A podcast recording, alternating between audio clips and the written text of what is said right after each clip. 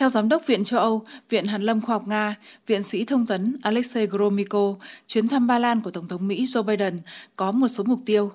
Đầu tiên, để chứng tỏ năng lực của ông Biden trước thềm vòng bầu cử Tổng thống Mỹ mới. Thứ hai, trở thành một con dấu mang tính biểu tượng đối với các quyết định được đưa ra tại các hội nghị thượng đỉnh và cuộc họp gần đây ở EU và NATO. Mục đích là tập hợp các đồng minh trên cơ sở chống Nga. Theo chuyên gia Gromyko, sự trùng hợp của những ngày thăm với kỷ niệm một năm chiến dịch quân sự đặc biệt không phải là tình cờ. Đối với Mỹ, Ba Lan có lẽ là quốc gia quan trọng nhất về mặt hậu cần ở châu Âu, xét về mặt chiến lược của Washington trong tiến trình quân sự của cuộc xung đột Ukraine.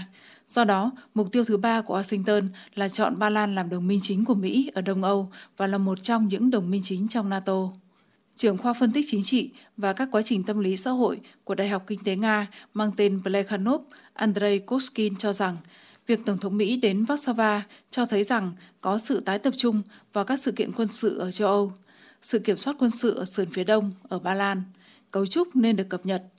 Theo nhà khoa học chính trị này, trọng tâm nỗ lực của NATO đang chuyển đến Ba Lan. Washington hiểu rõ các sự kiện sẽ phát triển hơn nữa như thế nào.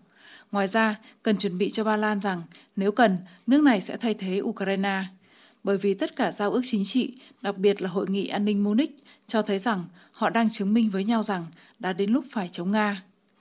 Chuyên gia Koskin chỉ ra khía cạnh thứ ba, đó là trước ngày kỷ niệm một năm chiến dịch quân sự đặc biệt ở Ukraine, Tổng thống Nga Vladimir Putin, Tổng thống Mỹ Joe Biden và Chủ tịch Trung Quốc Tập Cận Bình sẽ có bài phát biểu ba nhà lãnh đạo của ba cường quốc mạnh nhất thế giới sẽ phát biểu về một vấn đề. Người ta hiểu rằng chiến dịch quân sự đặc biệt đã là trật tự thế giới. Trật tự thế giới đã được định dạng lại. Các quá trình đang được tiến hành sẽ quyết định tương lai trong ít nhất một thập kỷ.